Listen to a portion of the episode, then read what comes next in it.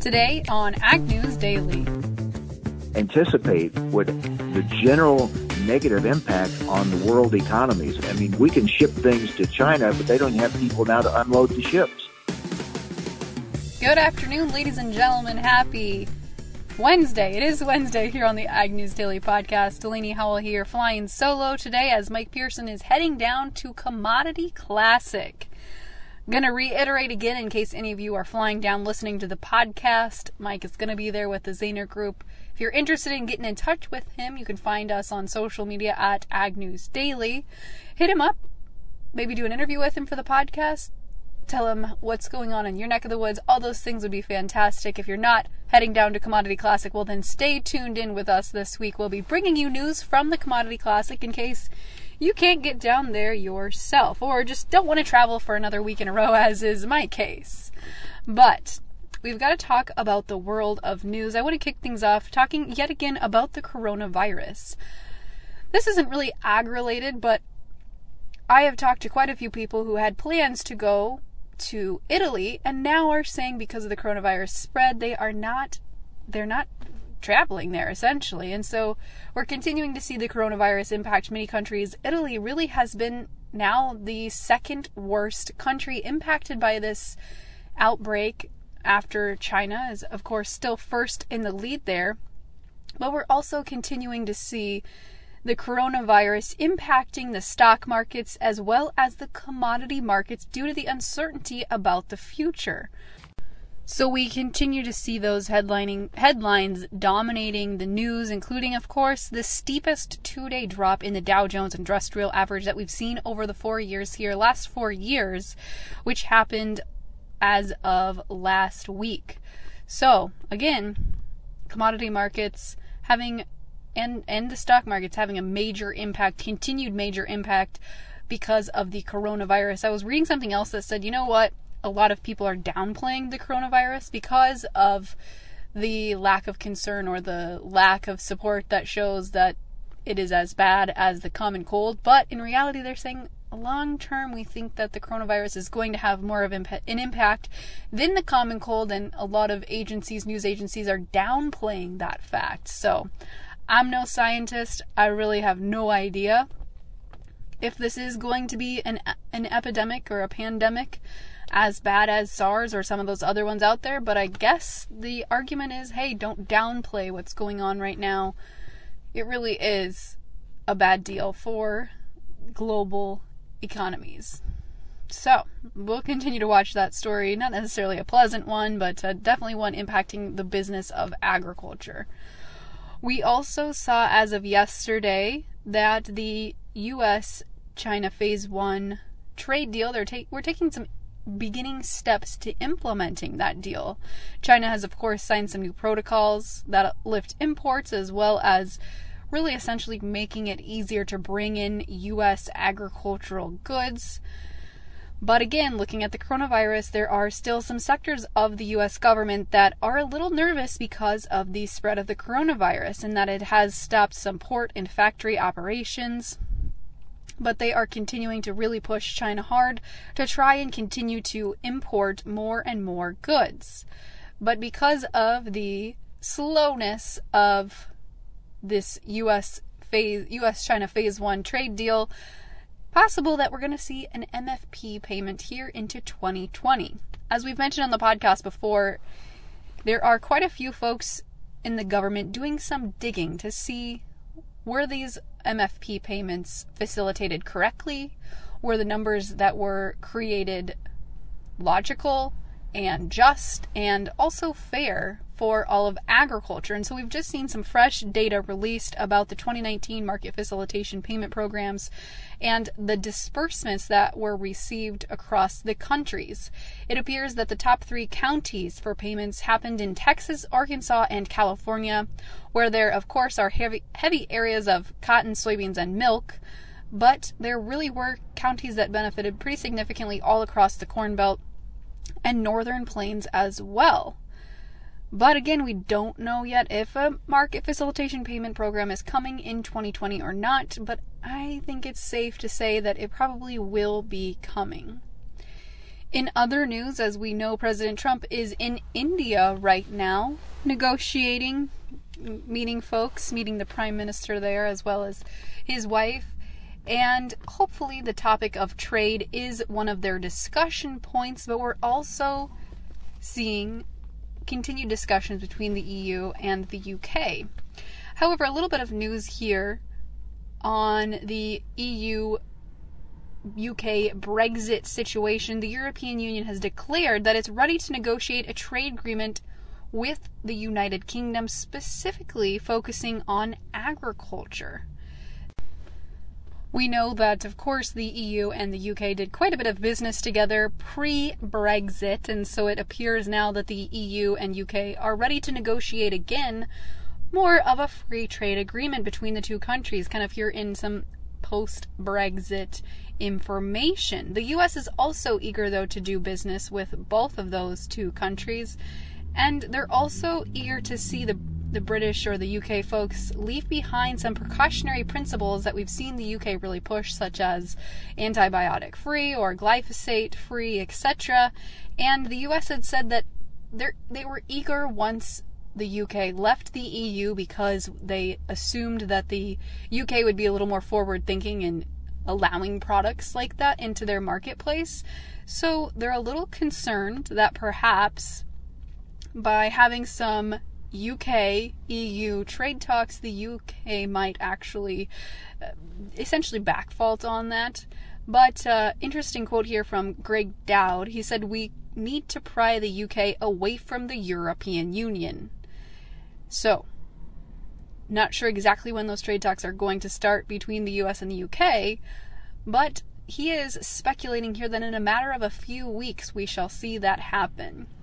However, I don't know. This is again me speculating, but to me it would make more sense, or I could see the urgency come from the UK to negotiate a trade agreement with the EU first because uh, while they're not necessarily adjacent borders, they are much closer, probably a little more easy to get products to and from the EU than it is for the US.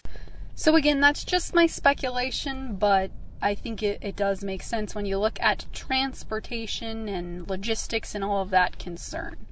But I think that pretty much wraps us up for news for today. It's a little bit of a slower news day today.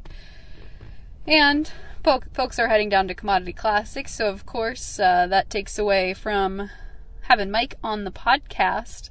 But we do, of course, need to check out the commodity markets for today, which have had a little bit of a more calm day compared to some of the recent trading days that we have seen, trading sessions we've seen on the day. But I want you all to stay tuned for today's interview.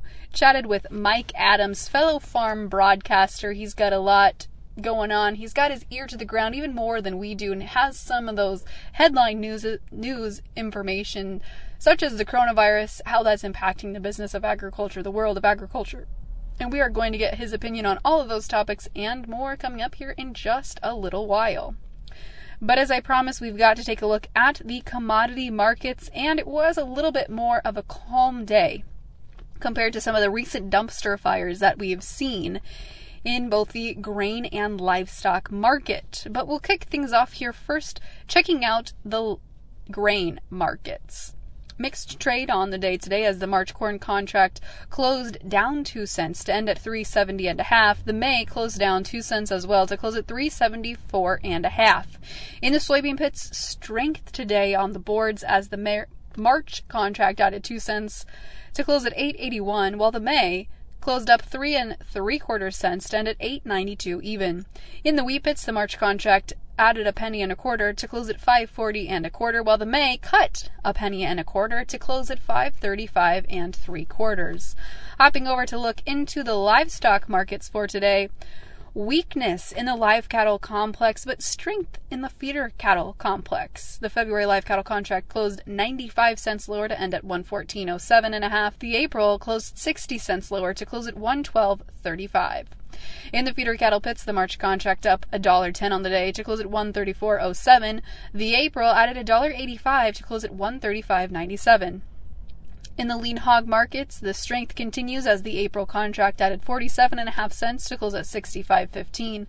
The May up 20 cents to close at 72.17 and a half. And topping over into the dairy markets for today, the February Class 3 milk futures closed 2 cents lower on the day to close at 17.01. The March down 8 cents to close at 16.45. And of course, as promised, chatting with fellow farm broadcaster and veteran in the industry, Mike Adams, for today's episode.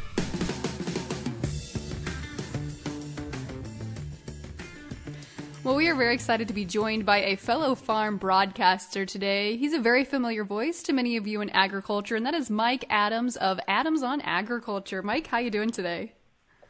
Doing great. Good to talk with you.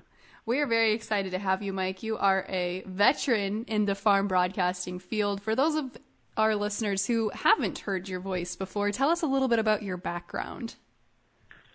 You know, when when people start saying you're a veteran, that's a nice way of saying I'm getting old. I think so. Um, so so thanks for saying it the oh, way you did. Yes. Uh, uh, 46 years I've been in, in broadcasting now, and uh, very fortunate to have had basically three jobs in 46 years. Uh, 27 years at a local radio station in Jacksonville, Illinois. At 16 years hosting uh, the syndicated show AgriTalk, and then now a couple of years uh, my own show called Adams on Agriculture, part of the American Ag Network. So I've been very fortunate uh, over the years uh, to uh, be able to um, meet a lot of wonderful people and travel around the world and talk agriculture and agricultural issues with uh, people all over the world. So uh, I've been very fortunate, very blessed, and uh, looking forward to more in the future. Well, Mike, that's the thing. You are on the road a lot. You are connecting with growers every single day. And we've got so much happening in the world of agriculture. We continue to see wetness across so much of the Corn Belt. We've just come off a very challenging 2019. What are you hearing on the ground? How are growers anticipating 2020 to be? What are the initial thoughts as we look ahead into this growing season? You know, I think it's a mixed bag. I think there's some hope and some optimism with the trade deals that were signed uh, with with USMCA and Phase One of the China deal, and certainly U.S. Japan, which looks like right now a very good deal, and hope for even some more coming. So I think with that, uh, some um, hope that uh, waters of the U.S. rule is going to be uh, much better in the new rule than the than the controversial 2015 rule. So those things gave some hope. That, though, I think is starting to give way a little bit to the concerns over the coronavirus situation and whether China will actually live up, even come close to living up to the uh, commitments in the Phase One trade deal. There were concerns about that anyway. This adds to that. Uh, I think there are also now a lot of concerns about the wet weather that you alluded to. Weather was the big story last year, along with trade, but it continues to be a story as we go into this spring planting time. It's looking more and more like we could have somewhat of a repeat of last year. Maybe not the uh, uh, the huge weather event maybe that we had last year, but because we're still wet from last year, and a lot of those uh, areas that were flooded last year are still either flooded or close to it this year. Rivers are still high. Even normal, even average precipitation this spring could cause a lot of flooding problems.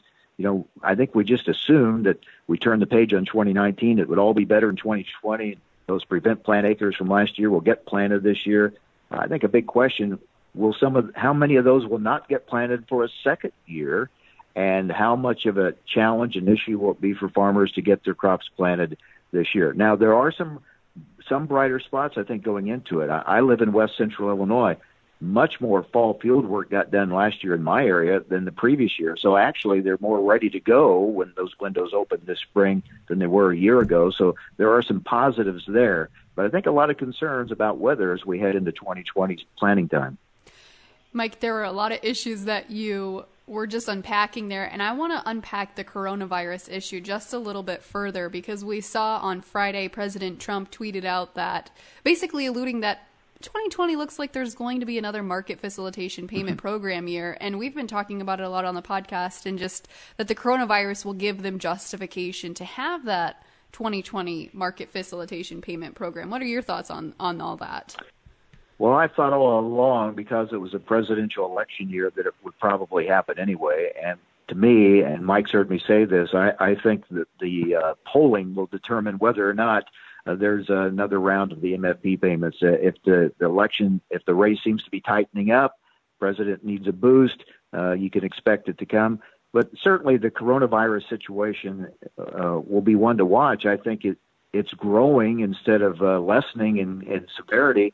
We're seeing more and more countries affected by it, more and more cases of it, and I think what people didn't uh, anticipate would the general negative impact on the world economies. I mean, we can ship things to China, but they don't have people now to unload the ships, and people are staying in, not going out and buying as much. I mean, the the we don't know how long this is going to go on and how long it will take the economies of the world to recover from it. So, uh, like I said earlier, there were questions whether China would live up to its commitments of the Phase One trade deal anyway, or how close they would even get to it. Uh, this does bring more uncertainty and I think more likelihood that we will see another round of MFP payments. Well, now, Mike, you mentioned this might be, uh, I have called it China's excuse to not follow through on their phase one obligations. And we did see last week when uh, USDA did their Outlook Forum, they didn't have $40 billion in ag exports to China. I believe they had it at 14 billion in ag exports. Does that, in your mind, signify the fact that perhaps the USDA doesn't even believe in this trade deal? Well, I think it shows their concern for it too. They won't want to admit it, obviously, but I think it does indicate the, the great uncertainty there. Now, on the other hand, as I've talked with uh, the National Pork Producers Council and others, they're pointing out that when we get past this, there's going to be an even greater demand for protein and for food in China and perhaps in some other countries. So the opportunities will be there. It just remains to be seen uh, how quickly they make those purchases, how great those purchases are, and from uh, how many different countries. African swine fever is still out there, and if it starts impacting the big pork producing areas of the European Union, which are big suppliers of pork into China, that impacts that too. How many choices or options does China have to buy food from? So I think there's still a lot of unknowns as this uh, uh, plays out through the rest of this year. Mike, I'm going to pick on your quote unquote veteran status again a little bit here, but you've hmm. been in the news industry, the ag news industry, for a, a, quite a little while. And it seems like, you know, here over the last, I don't know, five, ten years, the media really drives the headlines, drives what's going on. But I mean, when you look at issues like the coronavirus or African swine fever, the media takes hold of them, both ag and non ag, and takes hold of those headlines and just focuses on, you know, one or two issues for a long time. Did it feel like that's how headlines played out, you know, affecting the commodity markets and trade situations and otherwise when you were towards the beginning of your career? How have you seen that really change and transform? Well, I tell you, I, I've always said the ag media is the real media out there, and and I, I think for the most part, while even though we're obviously supporters of agriculture and advocates for agriculture, uh, I think for the most part, we've tried to present information uh, to let our listeners and our viewers make better and informed decisions. Not try to tell them what they should do, but try to inform them so they can make their own choices and decisions. What we've seen in the general media, the mainstream media, it, it's gone from a reporting of news to a reporting of opinion, and people are accepting the opinion as as news. And I think that's a real concern. It used to be worried that the line between news and opinion was blurred. Well, now it's just been wiped out completely. There's hardly any line left there at all. The other big difference I've seen with the general media is now people just go to whatever outlet that supports their views. Uh, don't want to hear opposing views very much. So I think the ag media is one of the last places left in the media where you can hear both sides of a story and hear all sides of a story. But I, I have to admit, I, I've as I've watched what's happened with social media and some things, I've noticed a little more uh, political influence into some of the ag media reporting as well. I think uh, it just kind of is bleeding over a little bit from what's going on with the mainstream media. There's so much division in the country and so many agendas at play. I think it's something we have to watch in the ag media here closely uh, to make sure that we we continue to show both sides and um, uh, report fairly and accurately, and then let our listeners and viewers make their own choices and decisions. Uh, you know, I hope we can be that uh, that last firewall, if you will, before all uh, objective reporting is gone. I, I like to remind people that no matter how you feel politically, which party you may may not be a part of or or or you know believe in, it just common sense tells me one side can't be right all the time and one side can't be wrong all the time. I like to look for the best of both sides and see if we can find somewhere in the middle to bring them together and, and get the best outcome. So I think uh, I think there have been some changes in ag reporting. Social media has a big part to play in that, but still, for the most part, you see the ag media doing a good job of presenting the facts and information out there that impacts our farmers and listeners' lives and operations. Well, Mike, and I think you hit the nail on the head. Not everybody is right all of the time. That has never happened in history. It will never happen. Mm-hmm. Not everybody is right. wrong all the time. There, there are good ideas on both sides. As you look ahead, especially given this is an election year, we've got debates going on right and left on the Democratic side. We've got President Trump, uh, you know, securing the nomination on the Republican side. There are going to be some hot button topics. You mentioned WOTUS. We're going to get a new rule on WOTUS. We've continued to see ethanol stay in the news as the EPA has been uh, a little more free to grant uh, small refinery exemptions in the past few years than it has before. What are some of the other major issues that you think agriculture needs to be aware of as we head into this election cycle in earnest? I think the big one's going to be the climate change debate. Uh, I hope we can move past arguing whether or not it's man made or naturally occurring. Everyone can have their own feelings and thoughts on that. But what I think agriculture really needs to focus on, and I think they are. We're seeing the ag groups come together and form a sustainability coalition. The debate is going to go on, and policies are going to be made that will impact agriculture. And it's important for agriculture to have a voice at the table and to make sure that uh, those policymakers understand what agriculture is doing, that agriculture is a part of the solution, it's not part of the problem. Uh, the agriculture is input into greenhouse gases and uh, climate change, uh, those concerns is very small, but agriculture is doing a lot. Now, the question will be getting those policymakers to listen to what agriculture has to say and then uh, agree that agriculture is doing enough or is on the right track and willing to incentivize uh, ways to get to do even more rather than put uh, you know, mandated, heavy-handed federal government regulations on agriculture that will actually hurt our uh, productivity in this country and not really help the the climate situation at all. So I think that's that debate, that discussion is the big one moving forward. Agriculture has a great story to tell. Um, they've got to get really organized in telling it, be effective in telling it, and get the right people to listen to it. Uh, because policies are going to be coming, whether we agree or disagree on on, on the policies or what's the cause of uh, climate change or whatever. Policies are going to be coming, so agriculture has to be very proactive in this area. Absolutely, Mike. Before we let you go, we talked a little bit about you're on Adams on Agriculture. Tell our listeners how they can find your show. Yeah, if you go to the American Ag Network's website, just go to AmericanAgNetwork.com and click on Adams on Agriculture. You'll see the the, the about 30 radio stations we're on, and I think nine states right now. And you can also uh, um, click on about the podcast, get signed up for that. We're on. Uh, more and more people tell me they're listening on podcasts all the time. So uh, our, it's two years that the show's been on now. We're continuing to add stations to continue to grow. So you can you can look on the website and see what stations maybe one in your area. And um, it, you know, I, I re- it's really enjoyable to do the show. We're heavy news content. We talk about these issues like we're talking about today.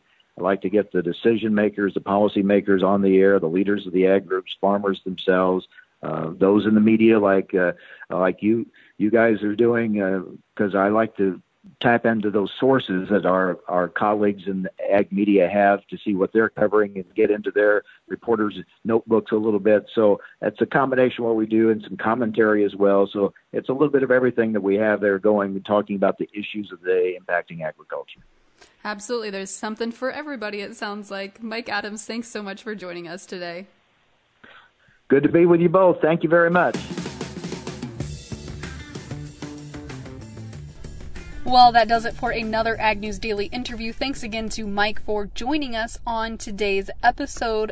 But, folks, if you are looking for other content, we've got a couple places for you to hit up to do so. Find us on Global Ag Network. There's tons of great podcasts there. There's also a new podcast that I've been working pretty closely with, the Spokesman Speaks podcast, which, yes, is put together by the Iowa Farm Bureau Federation, but this last episode that just released on Monday really does have a lot of good information, I think, applicable to all folks in agriculture, not just those of us living in Iowa. It's basically an extension of the Spokesman, which is, of course, the Iowa Farm Bureau's newspaper with the largest readership pretty much of any agricultural newspaper in Iowa. But this episode that we just released on Monday really is probably one of the most interesting interviews I've heard in quite some time featuring a couple different folks, but the one that really caught my ear was the interview done with Brett Sciotto, who's the president and CEO of Aimpoint Research. He's a former Armor Intelligence Officer, really interesting guy, got out of the Army and put together a research company, and just recently did a study looking at the farmer of the future and characteristics of those farmers that are set up for long term success as we continue to see consolidation going on in the ag industry. So, we're working very hard to get Brett on our podcast as well. But in the meantime, I would really encourage you to check out the Spokesman Speaks podcast and listen at least to that interview that was done with Brett. Really interesting stuff. I think really insightful stuff. Kind of scary stuff, maybe for some of us in agriculture, but definitely looking ahead at the years to come. As I mentioned, though, of course, Global Ag Network has tons of great podcasting content as well as any episode of the Ag News Daily podcast that you might have previously missed can be found all at globalagnetwork.com. As I'll mention again, Mike is down in San Antonio at the Commodity Classic. So, folks, if you are going to be there this week or just want to connect with us in general, Hit us up on social media at Ag News Daily on Facebook, Twitter, and Instagram. We'd love to hear from you. Love to hear your thoughts. What are we covering? Too much of, not enough of, or just some interesting topics that you'd like us to do some digging into to cover on any upcoming episodes of the podcast. With that, I will let y'all go and we'll see you all right back here tomorrow.